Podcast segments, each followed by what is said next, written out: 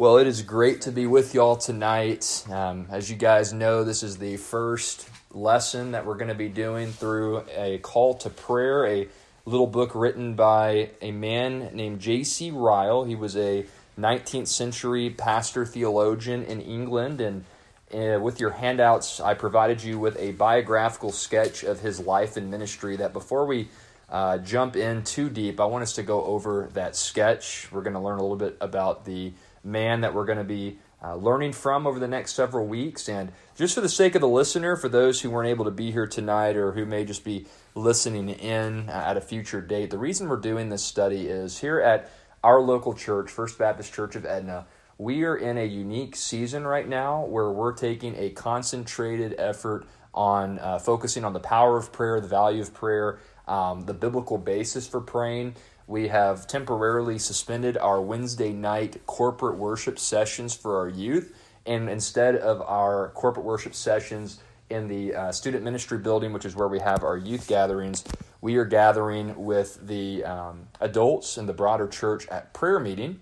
And we are, uh, in substituting for our Wednesday night lesson, we are having these devotionals on Thursday nights or on uh, different nights throughout the week, depending on the schedule of our youth. So we're looking forward to being able to do this over the next several weeks, and we pray that God will really open our eyes to the value of prayer and the privilege that it is to come alongside one another as brothers and sisters in Christ and go before the throne of grace. Um, so, with that in mind, um, let me open us up in a word of prayer to, to kind of apply what we're going to be talking about and learning about here tonight and over the next few weeks and uh, ask for the Lord's favor. So, let's go to prayer uh, to the Lord in prayer, guys, and then we'll jump right into our lesson tonight.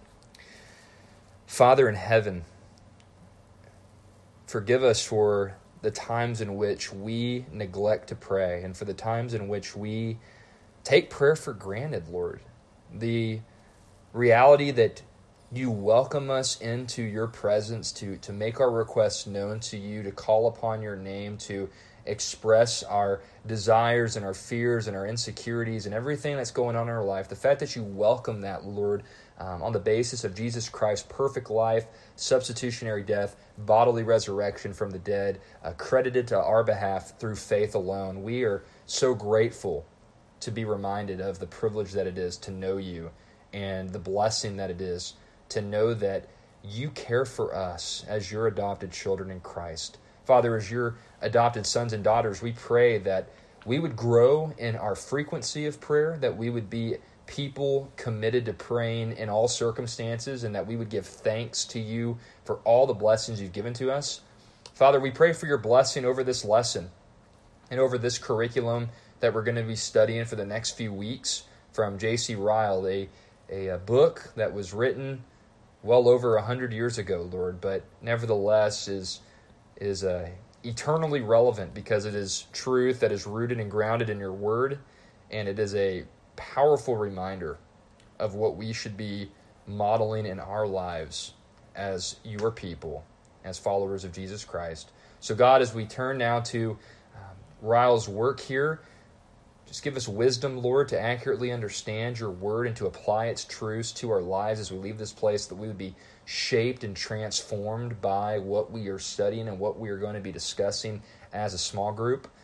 And Father, we ask that you would move in power through this youth ministry and the days and weeks to come as we learn what it means to come before you in prayer. We love you, God, we give you thanks. We ask you to be pleased with our study tonight and all of the discussions that follow. In Christ's name we pray. Amen. All right, so as we begin, as promised earlier, um, I do want us just to give attention to this biographical sketch of J.C. Ryle's life and ministry. This is um, a very short overview of the man who wrote this book, and I just think, as we would want to do with anybody that we study or learn from, we want to know a little bit of the context that undergirded his work and, and really his life, or her, if, if we're talking about a female author. Um, so just follow along in this handout. Uh, as you can see, it's a, just a um, brief paragraph here, but hopefully it'll be of use to us as we look into Ryle's work in the next few weeks. We know a little bit about the author that we're going to be learning from. So, as stated here in this sketch, John Charles Ryle, J.C. Ryle, was born on May 10th, 1816, to a wealthy family in Macclesfield, England. I don't know if I pronounced that right, but we're going to go with it Macclesfield, England. After a period of private schooling, Ryle entered Eton College in 1828, where he excelled at rowing and cricket. Over the course of his childhood and his life as a young adult, various circumstances would eventually awaken Ryle to the knowledge that all was not well with his soul. These realizations led to his conversion in 1837 after he experienced a severe chest infection that threatened to result in his death. The outcome of that traumatic illness not only resulted in Ryle's conversion, but would also lead him to become a serious student of the Bible and a man of prayer. Over the next four years, Ryle would be formally ordained into gospel ministry, and he entered into the ministry of the Church of England in 1841. Ryle would serve in various ministry capacities over the next several decades of his life, writing gospel tracts, biblical and theological books that are still sold to our present day, and verse by verse commentaries on the Gospels of Matthew, Mark, Luke, and John. In 1880, Ryle would become the first bishop of Liverpool, England, and he would serve in that capacity until his retirement and death in 1900. As a godly man who was widowed three times, Ryle is remembered as, quote, the man of granite with the heart of a child, end quote. In other words, Ryle is remembered to this day as a man who modeled a firm and unwavering commitment to sound doctrine while simultaneously modeling Christ like compassion, graciousness, and love towards those he encountered throughout his life as a believer. We, would, we should count it as a great privilege to learn from the insights we will glean from J.C. Ryle as we now to prepare to embark upon his powerful work, A Call to Prayer. What a testimony that must be to be remembered as somebody who was firm in commitment to the Word of God and was willing to stand for the truthfulness of Scripture no matter what the cost to his life and ministry. But he did it in a way where people could see Christ in and through him. Um, what a what a model that is for us to follow, and uh, hopefully, as we as we study this curriculum, um, the Holy Spirit will allow some of those virtues in Ryle's life to be produced in us. You'll notice uh, with that handout I gave you, there are, I think, a total of three pages in it. No, I guess a total of just under four pages. Um, we're going to be looking at the first two sections of this book. Again, the book itself is only, I think, 25 or 27 pages long. Um, so we're going to cover a couple sections and discuss it every time that we meet together throughout this series.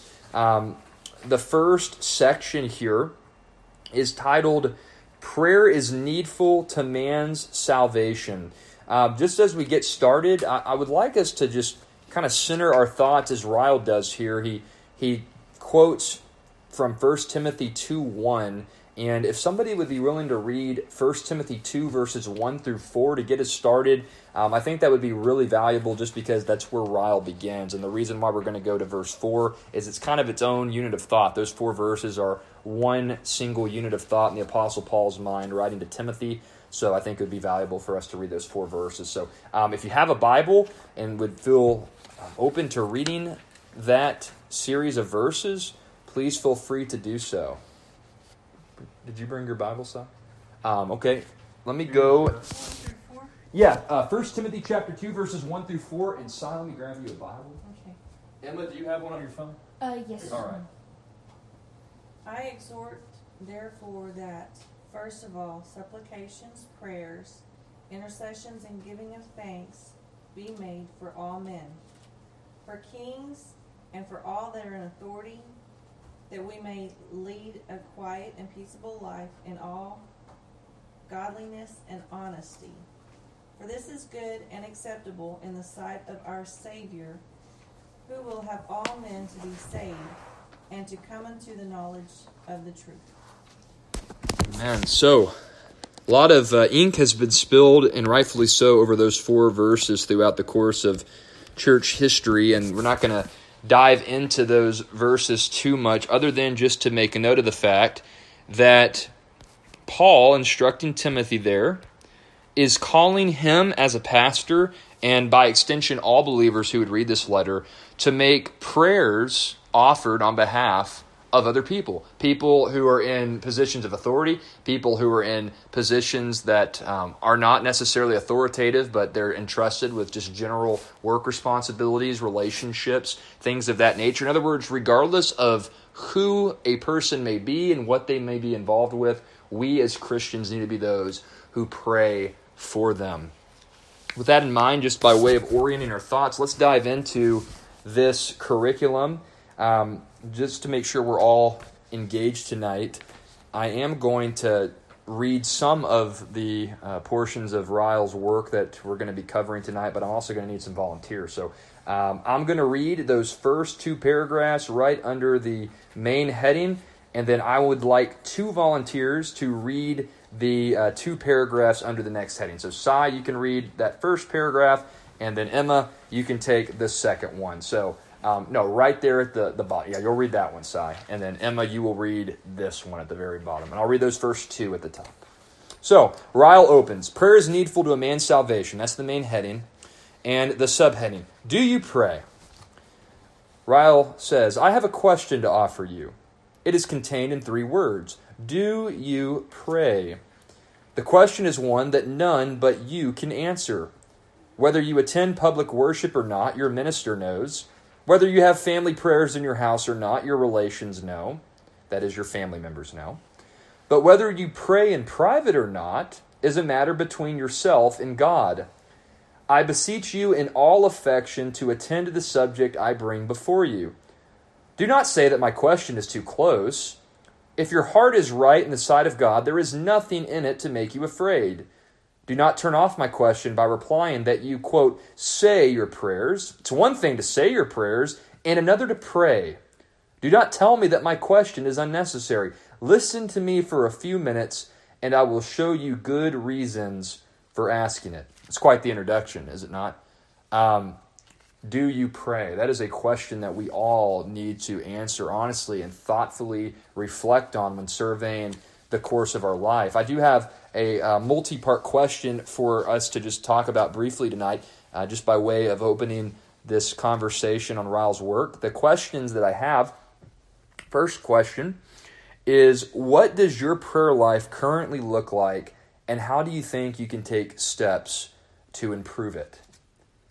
I think that really gets to the nuts and bolts of what Ryle's going for. Do you pray? What does it look like? Um, and then the second part of that multi-part question. You know how much I love multi-part questions. Um, as you think about what your prayer life currently looks like and, and maybe some steps you can take to improve it, I want us also to think about this. What do you think Ryle means when he says, quote, it is one thing to say your prayers and yet another to pray?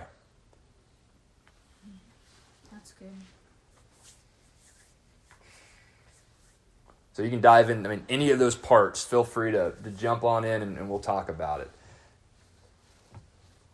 I feel like, like when you're in a group, like we are, and you prayed over us, I feel like if we weren't, if we weren't following with you and like weren't really trying to dive deep in that prayer with you, that would be us just saying prayers. That is that's perfect. I think that's an, a great answer to that question. How many of you guys? I'll be honest. It happens to me sometimes.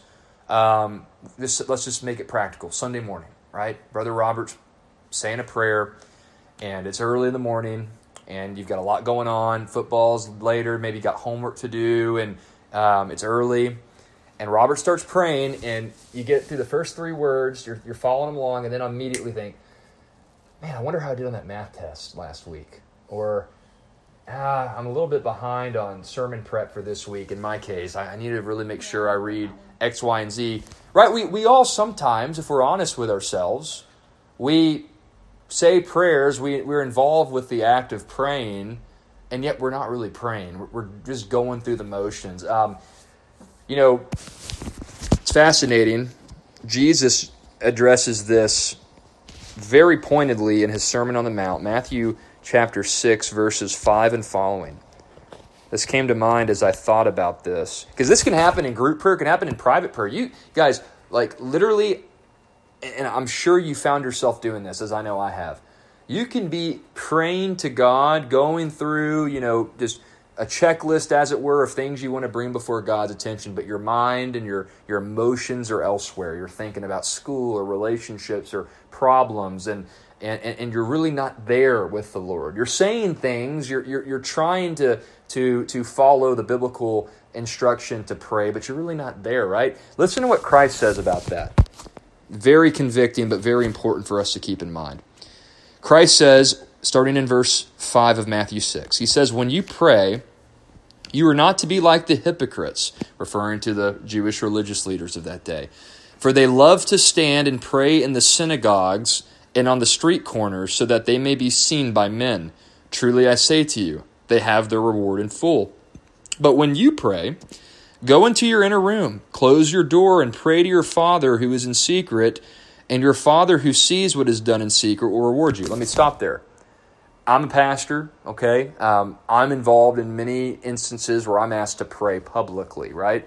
Um, if my prayer life is simply reduced to the times in which I pray in the presence of others and I'm not making time to go to the Lord in secret, I'm, I'm the fulfillment of what Jesus is critiquing here. And I think that's really important for us all to think about. Um, you know, prayer is supposed to be something we do with the Father. It's important to pray in groups, it's important to go to prayer meeting. It's important to do what we're doing tonight. We're going to pray some more after we finish our devotional. Um, but prayer needs to be intimate. It needs to be coming before the face of your Heavenly Father um, and making your needs known to Him. And ultimately aligning your desires and your will with His. But but Christ goes on. He says, verse 7 When you are praying, do not use meaningless repetition as the Gentiles do, for they suppose that they will be heard for their many words. So do not be like them, for your Father knows what you need before you ask Him. Christ is saying, have intentionality with your prayers. Um, you know, so I have dear friends and family members who are involved in uh, Roman Catholicism, but, you know, just saying the Lord's Prayer over and over and over again, or Hail Marys over and over and over again without any mind or any heart into it or any intimacy with God, th- that is exactly what Christ is saying not to do. Or, or when you pray and you're just like, for example, I think we're all guilty of this too. Father, thank you for this food. Bless it to the strength and nourishment of our bodies. Amen. You know, just just all right i know i'm supposed to pray so i'm gonna i'm gonna get this out so i can move on and, and check the little box that we like to do as christians that's that's not what we're supposed to do in prayer. Prayer is supposed to be intentional. There's there's an intentionality with it and it's to be it's to recognize that god already knows what you need. He's ordained the very words you're going to say in this prayer. Get to the point. Have that recognition of god's sovereign um, and, and infinitely wise understanding of your life and bring your request to him in light of that. Don't don't just go through the motions and view it as something trivial. Have intentionality. And then in the verses that follow, we have um, we call it the Lord's Prayer. I've heard uh, John MacArthur say it like this. It's really the disciples' prayer. The Lord's Prayer in John 17, right in the garden, uh, the high priestly prayer that we all are familiar with in John 17. But this is the model prayer for followers of Christ. He says, starting in verse 9, going down to verse 13. Pray in this way Our Father who is in heaven, hallowed be your name. Your kingdom come, your will be done, on earth as it is in heaven. Give us this day our daily bread, and forgive us our debts, as we also have forgiven our debtors. And do not lead us into temptation, but deliver us from evil. For yours is the kingdom, and the power, and the glory forever. Amen. So, very direct. I mean, there has been millions of pages filled in, in, in expositing and delving into that prayer. It's, it's, so simple and so direct, yet it's, it's very profound. There, there's intentionality in those words that Christ said, there's a purpose for them. There should likewise be a purpose in our prayers as well. That should be the mindset we carry. Um, I know we're in a kind of an intimate setting, so I don't want you guys to feel put on the spot. Um, I have five just very practical ways that I think could help improve our prayer life. I, am not trying to say that I've got prayer figured out. I, I am continually trying to work and grow in my own private prayer life. Um, but as I reflected on just my own life and what I've heard others talk about the discipline of prayer, the practice of prayer. Here, here's five just very, I think, practical, simple ways that we can take steps to improve the prayer life that we currently have. And, and I'll give them to you guys. They'll be here on the recording. I can give them to you guys if you want to write them down if, if you're interested. But number one, find a consistent time to pray. Of course, we know from the New Testament we are to pray without ceasing. So there's an there's there's really a um, reality that we should be um, willing and ready to pray as we go throughout our day and encounter different circumstances. But I think there's also value in really setting aside a time every day, even if it's just for five minutes sometimes. But you have a consistent time where you can go be with the Father, pray to Him, um, commune with Him, and make your requests known to Him. So find a consistent time to pray, number one. Number two, pray out loud. Um, there's nothing magical about praying out loud. But I find that when I talk out loud, my words make sense. My thoughts aren't jumbled. I'm not as distracted. Um, when I talk to you guys, I'm, I mean, I'm talking out loud. Well, prayer, not to put it too crassly, but we, we're talking to God. We're talking to our Father in heaven. So if we talk to one another verbally, there, there's also value, I would say, in, in speaking out loud to God. It helps you kind of focus your thoughts and your prayers a little bit more. Um, so again, just just a thought there. Number three, have a prayer list to follow and keep track of requests. You know, last night at prayer meeting, if you were able to go, we we had a, a list of prayers for our church, for our community, for our military, for kingdom and salvation related matters. And um, throughout the course of a year to year basis, some of those requests get answered. And it's, it's a time when they do get answered, it's a time of celebrating. So when you keep track of your prayer requests, you can tangibly track and see how God is answering prayer. And you have a way of going back to remind yourself when you're in a difficult season of life. You can go back and say, you know, God, you were faithful here, here, here, here, and here. I know, Lord, you'll be faithful here. It might not be what I want it to be, it might not turn out how I would like for it to turn out, but you are going to accomplish your glory and my spiritual good in this situation as you did all these times in the past. Just a thought there. So, number one, find a consistent time to pray. Number two, pray out loud. Number three, have a prayer list to follow and track your requests. Number four, don't pray when you feel distracted or rushed. Um, kind of what we were talking about earlier, right? Be intentional, get to the point. Um, try to really maximize the, t- the quality of your time in prayer. Um, don't, don't view it as a chore that you got to rush through or ah man, like I got all this stuff going on. If you got to put, if you got to pray later or, or have your quiet time earlier, reschedule it if you've got a lot going on. Um, that that could be a really helpful way in making your uh, prayer life more vibrant. And lastly, um, grow in your understanding of what the Bible teaches about the power and purpose of prayer. So, what we're doing throughout the next several weeks. Uh, in God's providence, we have a lot going on in the life of our church. We have a lot going on in our youth ministry. Some of our youth have a lot going on in their uh, individual lives and in their family lives. We know broadly as Christians that we're supposed to pray, but if we don't really take time to study prayer and consider what the Bible says about prayer, we're not really going to understand much of why we should pray in the first place, other than it's just the Christian thing to do, and my mom, dad, and grandparents do it, so I guess I should do it as well, right? I mean, we need to really make sure that we understand biblically why we should pray. I think, again, those five ways, um, there's certainly a lot more that could be said there, but I think those five ways um, could, could maybe help out a little bit. Any other thoughts on that before moving on to the next couple paragraphs? All right, Sai, go ahead and read from the I ask down to uh, the end of that uh, paragraph there. I ask whether you pray because prayer is absolutely needful to a man's salvation. I say absolutely needful, and I say so advisedly. I'm not speaking now to infants or idiots.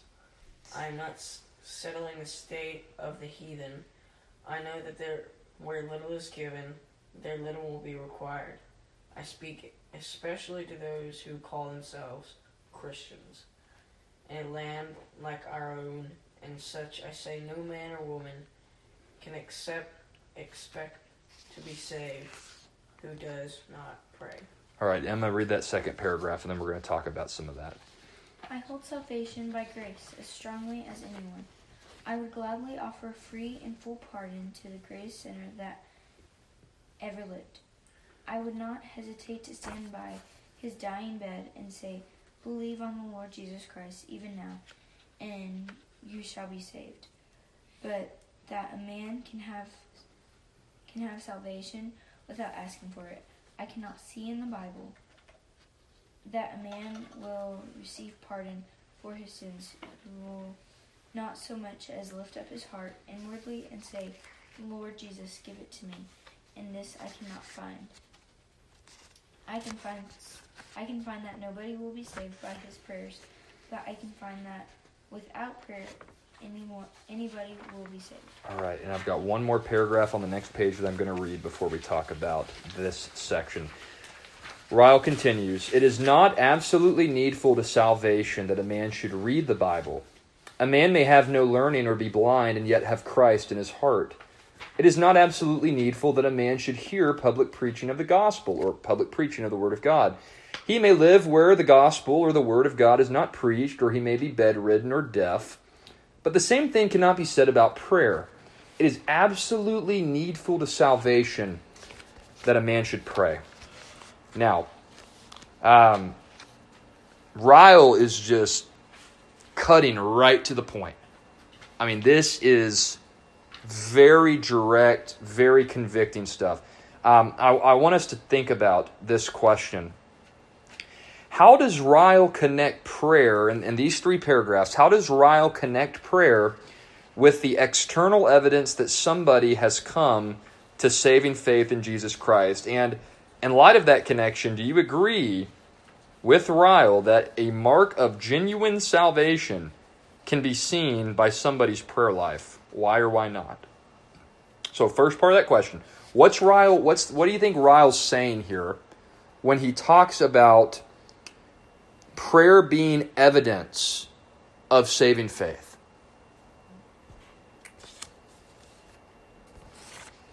What would you say if you could summarize the argument Ryle's making there?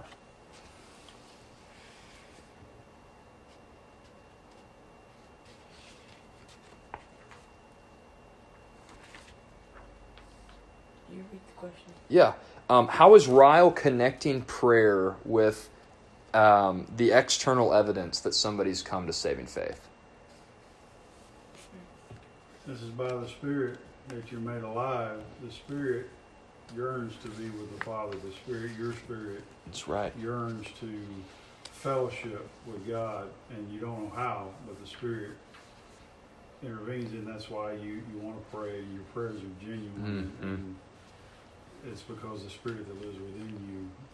Yeah. No, I think that's absolutely right. Um, and, and we've got to be careful here. And as Ryle, I think he's very careful here. Yes. He's not teaching works based salvation. No.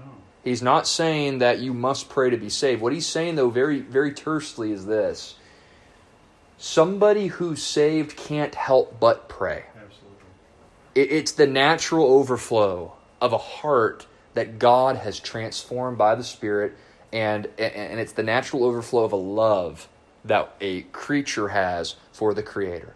Um, Ryle is saying here that, and as he just he led off by saying, only you know what your prayer life looks like behind closed doors. And what he's saying is, in a nutshell, if you don't pray, that is evidence that you're not a believer. Now, he's not saying you've got to pray for three hours every day. Don't don't misunderstand this. He's not calling us to, you know, Herculean prayer life. Everybody's prayer life looks different. But what he's saying is the true believer's natural inclination is to commune with God through prayer. And that, that's really what he's asking the reader to, to, to, to, to analyze in their own life. Is, is prayer a part of your life at all? Or do you find yourself going, well, really endlessly without ever praying? Or maybe your prayers are only in a crisis where you recognize that like uh, there's nothing I can do here, so I guess I'll just try God. Like, no, the believer goes to God with everything. It's just a natural part of life. Some days you might pray for five minutes. Some days you might pray for an hour. Some days you might pray just for 10 to 15 seconds over and over and over again throughout the day as things come up. But the, the, there's a organic, natural flow of prayer in the life of a believer. That's, that's what Ryle's getting at here. Um, now, I wanted to ask if you um, agree with that. I mean, do you, do you do you find objections to what he's saying? And because you know, Ryle's a man. We're we're not perfect. We all um, have flaws in our theology. But do you do you think that Ryle's getting to the point here that that the Bible teaches prayer is an inextricable link to somebody who's been saved. It's directly connected to it. Do y'all do y'all agree with that? Yes. Yes. All right. And I thought it was interesting. I'll, I'll make this brief comment here. Um, the, the very end of this section, you know, Ryle, we, we love the Bible. We all love Bible studies, right? We, we're Baptists. We love to, um, to, to, do, to do missions and to study the Bible and to have events like we are doing right now. But Ryle's saying, he concludes, listen, you know, upon being saved, theoretically, you don't have to read your Bible. You don't have to hear good preaching over and over and over again. You should, and that should be our goal. But what he's saying is that, you know, all these external facets of Christianity that we place so great value on Bible study, sitting under good preaching anybody can do that. So that's what Ryle's getting at here. Anybody can re- can open up words on a page and, and just read. Anybody can go and find good preaching to sit under, or at least orthodox preaching to sit under. But what not everybody is going to do is humble themselves and take the time, energy, and effort to come before the living God in prayer. A God who isn't going to say anything back to you. You're not going to hear a voice. I mean, I guess you could, um, but 99.9% of the time, prayer is hard it can be, dare I say, boring. It, it, it can be uh, a challenge. It's much easier to talk to somebody who's right in front of you, is it not?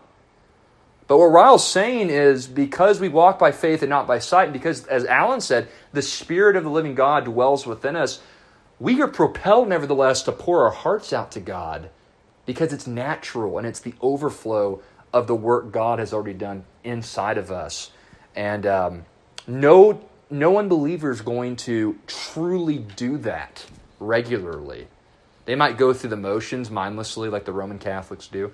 Um, they might go to prayer meeting and close their eyes and just exist, like possibly some in our church do, and people all throughout um, the world do that have prayer meetings. There's a lot of people who fill a seat, but their heart and mind is not involved in it. But to truly pray, this is, this is what Ryle's saying, to truly pray is the mark of a believer. That can't be um, faked. Cannot be faked. The true believer and the true believer alone will engage in true prayer.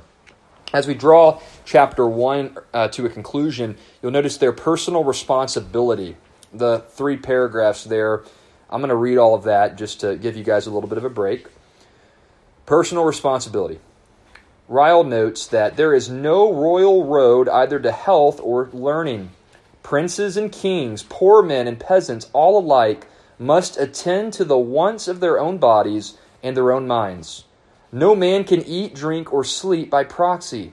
No man can get the alphabet learned for him by another. All these are things that a person must do for himself, or they will not be done at all. Just as it is with the mind and the body, so it is with the soul. There are certain things absolutely needful to the soul's health and well being. Each must attend to these things for himself. Each must repent for himself. Each must apply to Christ for himself. And for himself, each must speak to God and pray. You must do it for yourself, for by nobody else can it be done. To be prayerless is to be without God, without Christ, without grace, without hope, and without heaven. It is to be on the road to hell. Now, can you wonder that I ask the question do you pray? You know, that just really echoes what we just said. only the true believer is going to put in that effort. And I'm, I'm not talking about saying words. I'm not talking about going to prayer meetings. I'm talking about in secret, truly communing with God, pouring your heart out before the Lord, expressing your dependence upon Him. Only true Christians will do that. That is what Ryle's getting at here, and that is the personal responsibility that we have as his children to come before him and to pray. That's why it's so important that the spiritual leader be a strong spiritual leader and an encouraging spiritual Mhm. leader to motivate the people because you have everyday lives, you have jobs that you're doing, and you need you need that encouragement when you Mhm. come together to fellowship. There needs to be that leadership, and you need to be fed. He needs to be fed by you. You need to be fed by him. Mhm. And if you're not being fed, there can be a time of famine, and there could be a question, and there could be a Mhm. neglect of prayer. But it doesn't mean that that you're not saved. But it means that that you know that's why we come together. That's why you fellowship. You need that time to encourage each other, remind each other who's in control. Absolutely. you don't have to challenge. You don't have to challenge. You don't have to face the world by yourself. You have to Mhm. be reminded of that, and that's why it's so important to do these things like what you're, you know, what we're doing here. Yeah. Because it encourages you and it reminds you, this is who we are. Yes, this this should be a joy. Like th- like what we're doing right now. This should be a joy. It should not be burdensome. Well, it makes me feel ashamed because I don't pray as much as I should. Well, hey, no, brother, brother, I'm being honest preach with it, you. preaching. I'm being Hey, with you. preaching to the choir. I'm like, I hope he doesn't ask me how many times I pray. No, no, no, no. Listen, do, listen. but- We are all, we are all I'm just being honest. No, You should- though. It Yeah, reminds we are on like literally. I, after the, I came, I was coming home from the gym today, and um, I wanted so bad just to, just to um, like listen to like a podcast or something because I was tired, been a long day, and um, what I've tried to do is when I feel that way, I try to just say, oh, you know what, dude, let's let's, let's pray, Let, let's let's come before the Lord because sometimes this might be number six to that list I gave earlier. Sometimes God really will move profoundly in moments of prayer that you least expect. At least for me, I've found that. Like, there are times where I make the choice to pray, even though I'd rather be doing something else, and I I finish the prayer time, and I'm like, you know what? Like, man, I feel refreshed. I feel encouraged. I feel revived. And that was like coming here tonight. I, I had this on my mind. I was so excited to, to talk and to think about these truths that we were discussing. And um, I was just asking the Lord's favor on this and for, for y'all to come and, and be encouraged. And I pray that, that this will be a challenge, of course, but also an encouragement. I do have a question, though. Uh, time for a little bit of group discussion. Um, in light of that, that closing section of chapter 1, my question is How should Christians regard the value of church wide prayer meetings based on what Ryle has stated throughout his first section regarding the necessity of prayer for the Christian life? Let me ask, if I could say it another way, what would Ryle think about the modern tendency for churches to not have prayer meetings? How do you think he would respond to that based on just just literally two pages that we've we've read of him so far? I don't think he would like it a whole lot, would you? Not at all, right? Um, I wrote here just as a note churches should not neglect church wide prayer meetings, and members of churches that have prayer meetings should be faithful to attend such meetings on a regular basis. Listen to this quote. This, this was sent to me by a dear friend this week.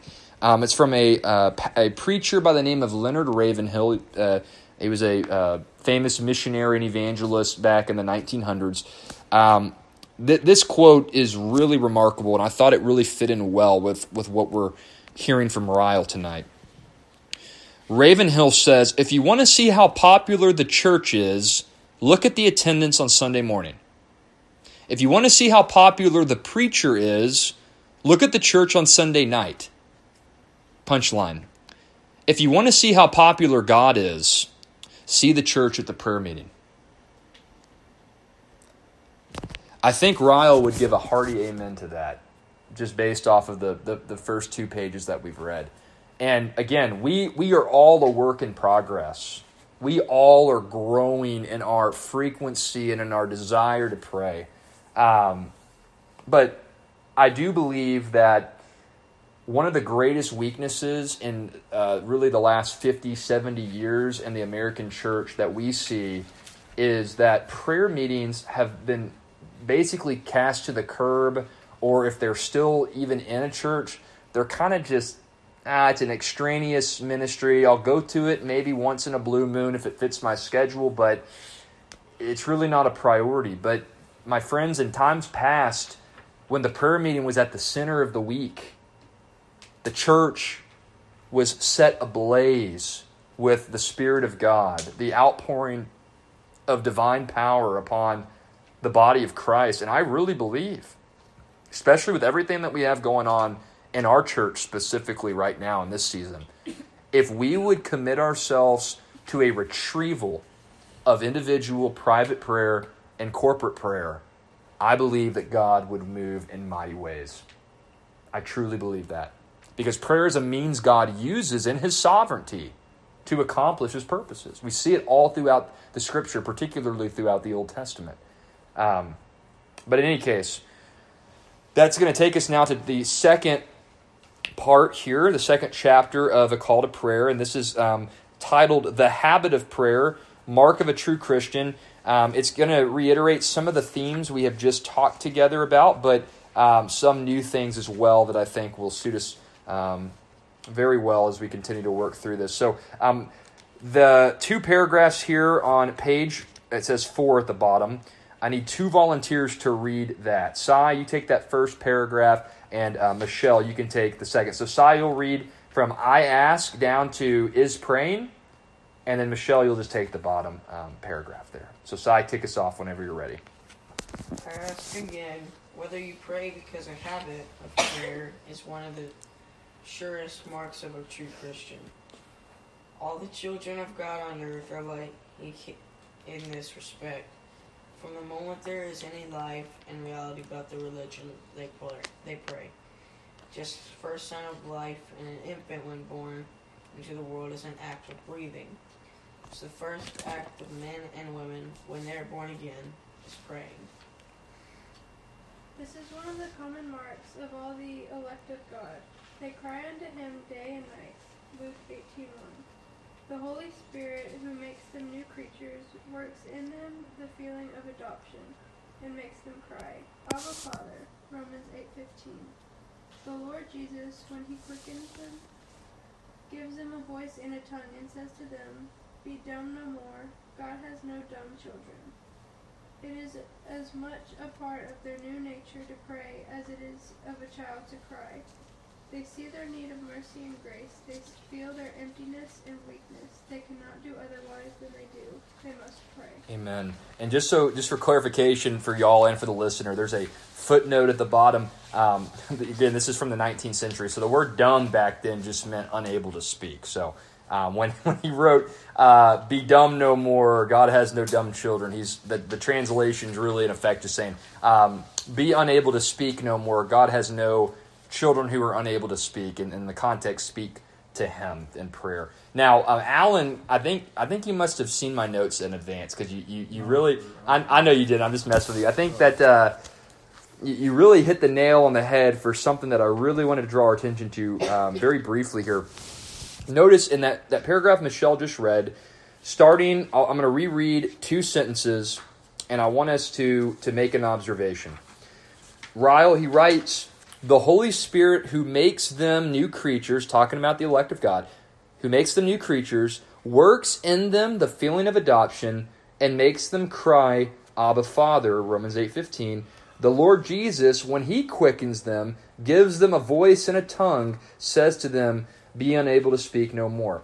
So I made a little note here, and I wanted you guys to, to see it. Alan already touched on it um, previously on a different point.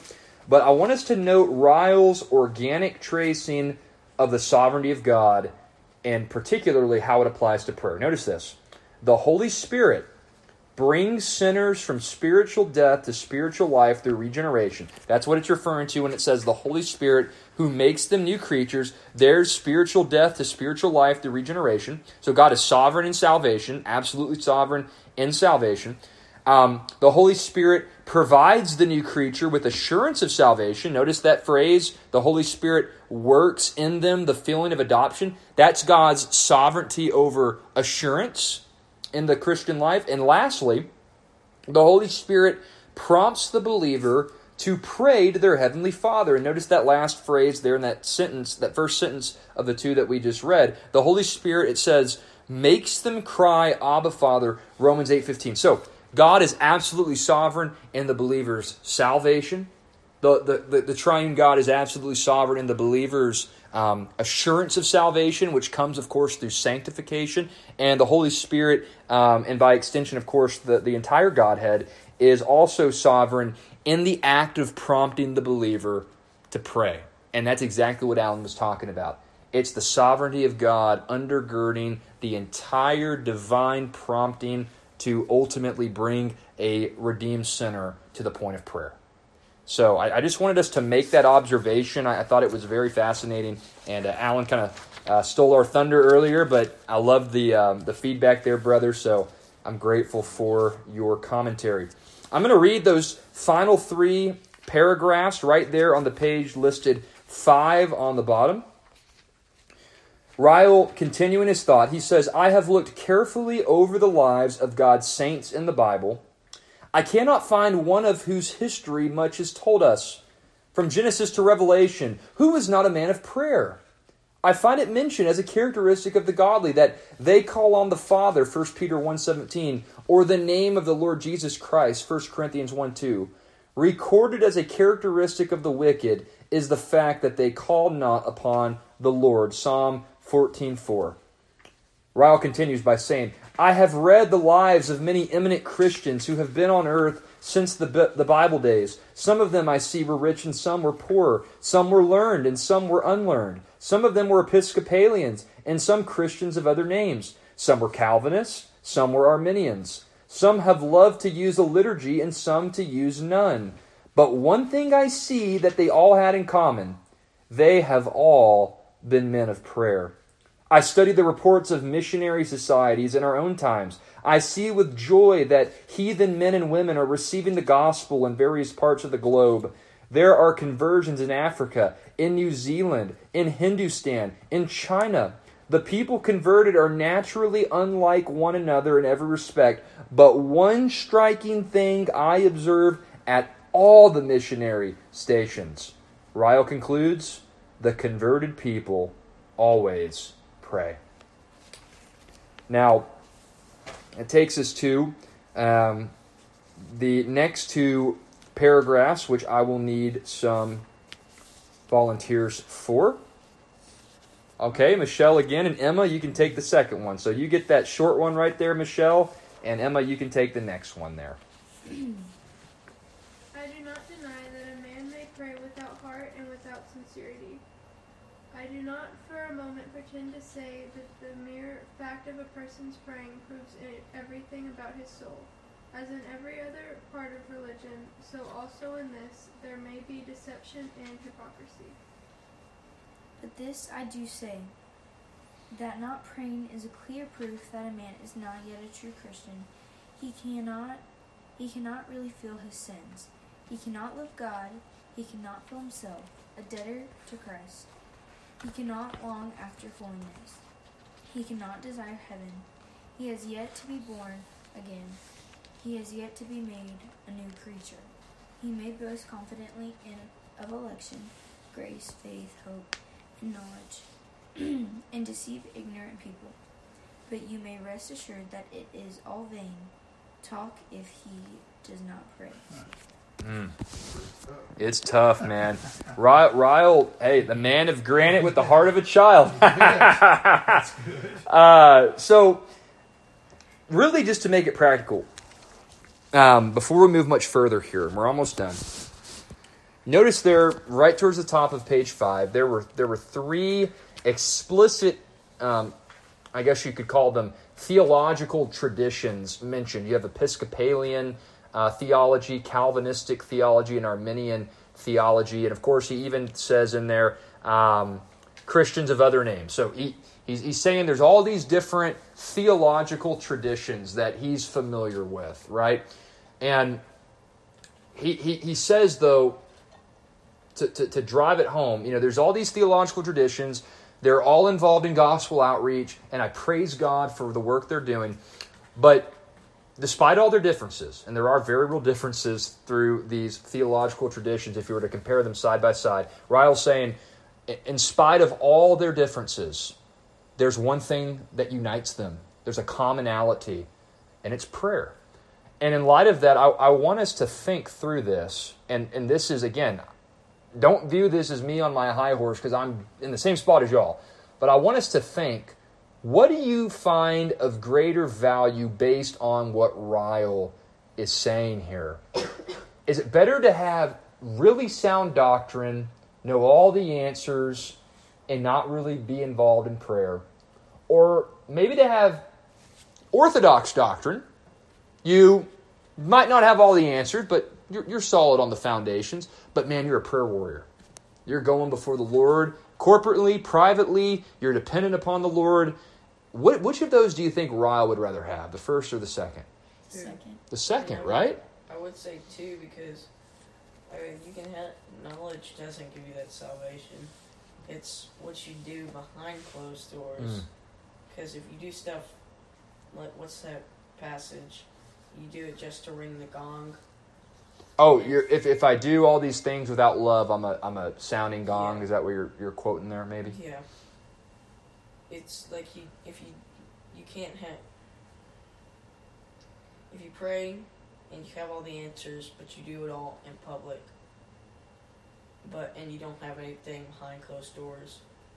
I would rather have a child's faith and have a great prayer life Mm. than have all the answers hmm and not be sincere. I couldn't agree more, and that's why this is so convicting. Because, like I like I said earlier, anybody can read the Bible, anybody can listen to good preaching, uh, parrot really good theologians throughout church history. That's all great, but who are you when it's just you and God? Let me tell you this: if you're not born again, you'll never pray because it, it, it's not fun just to sit there and have to force your mind to think coherently and be honest with yourself before the Most High. Unbelievers want nothing to do with that. Um, only the believer wants that. And, and here's what I wrote down because I, I don't want y'all to misunderstand what Ryle said. Ryle was a brilliant theologian, okay?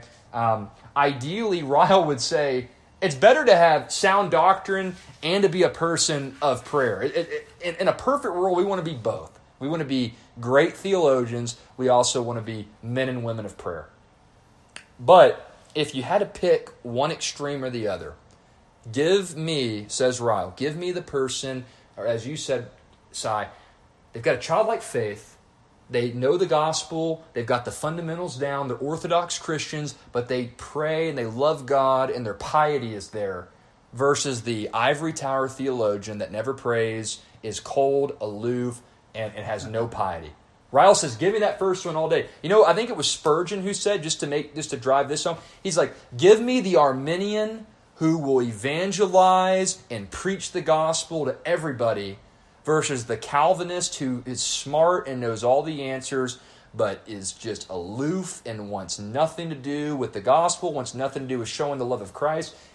That's really what we're getting to. Sometimes it's better to have the piety and not the theology if the piety is removed. Again, per- perfect world, best case scenario, you want to have both. We should strive for both. But Ryle, I think, is really hitting an important um, principle here that you've got to have piety.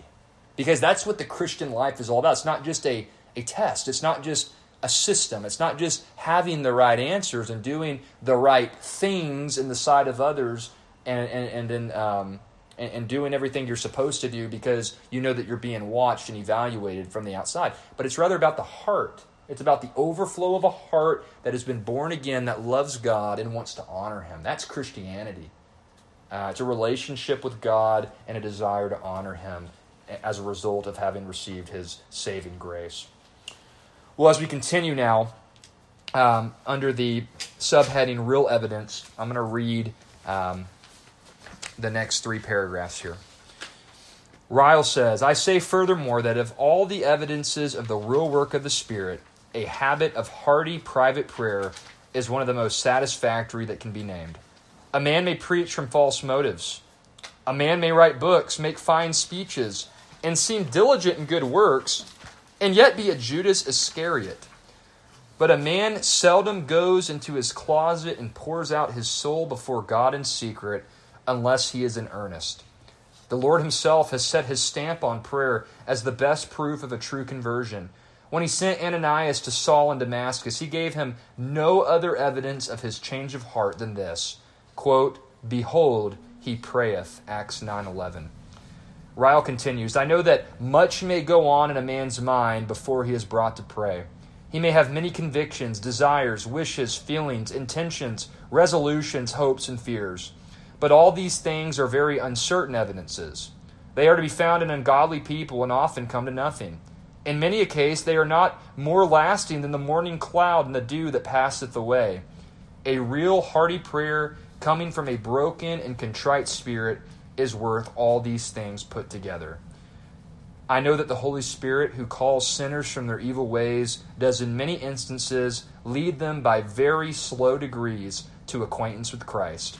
But the eye of man can only judge by what it sees.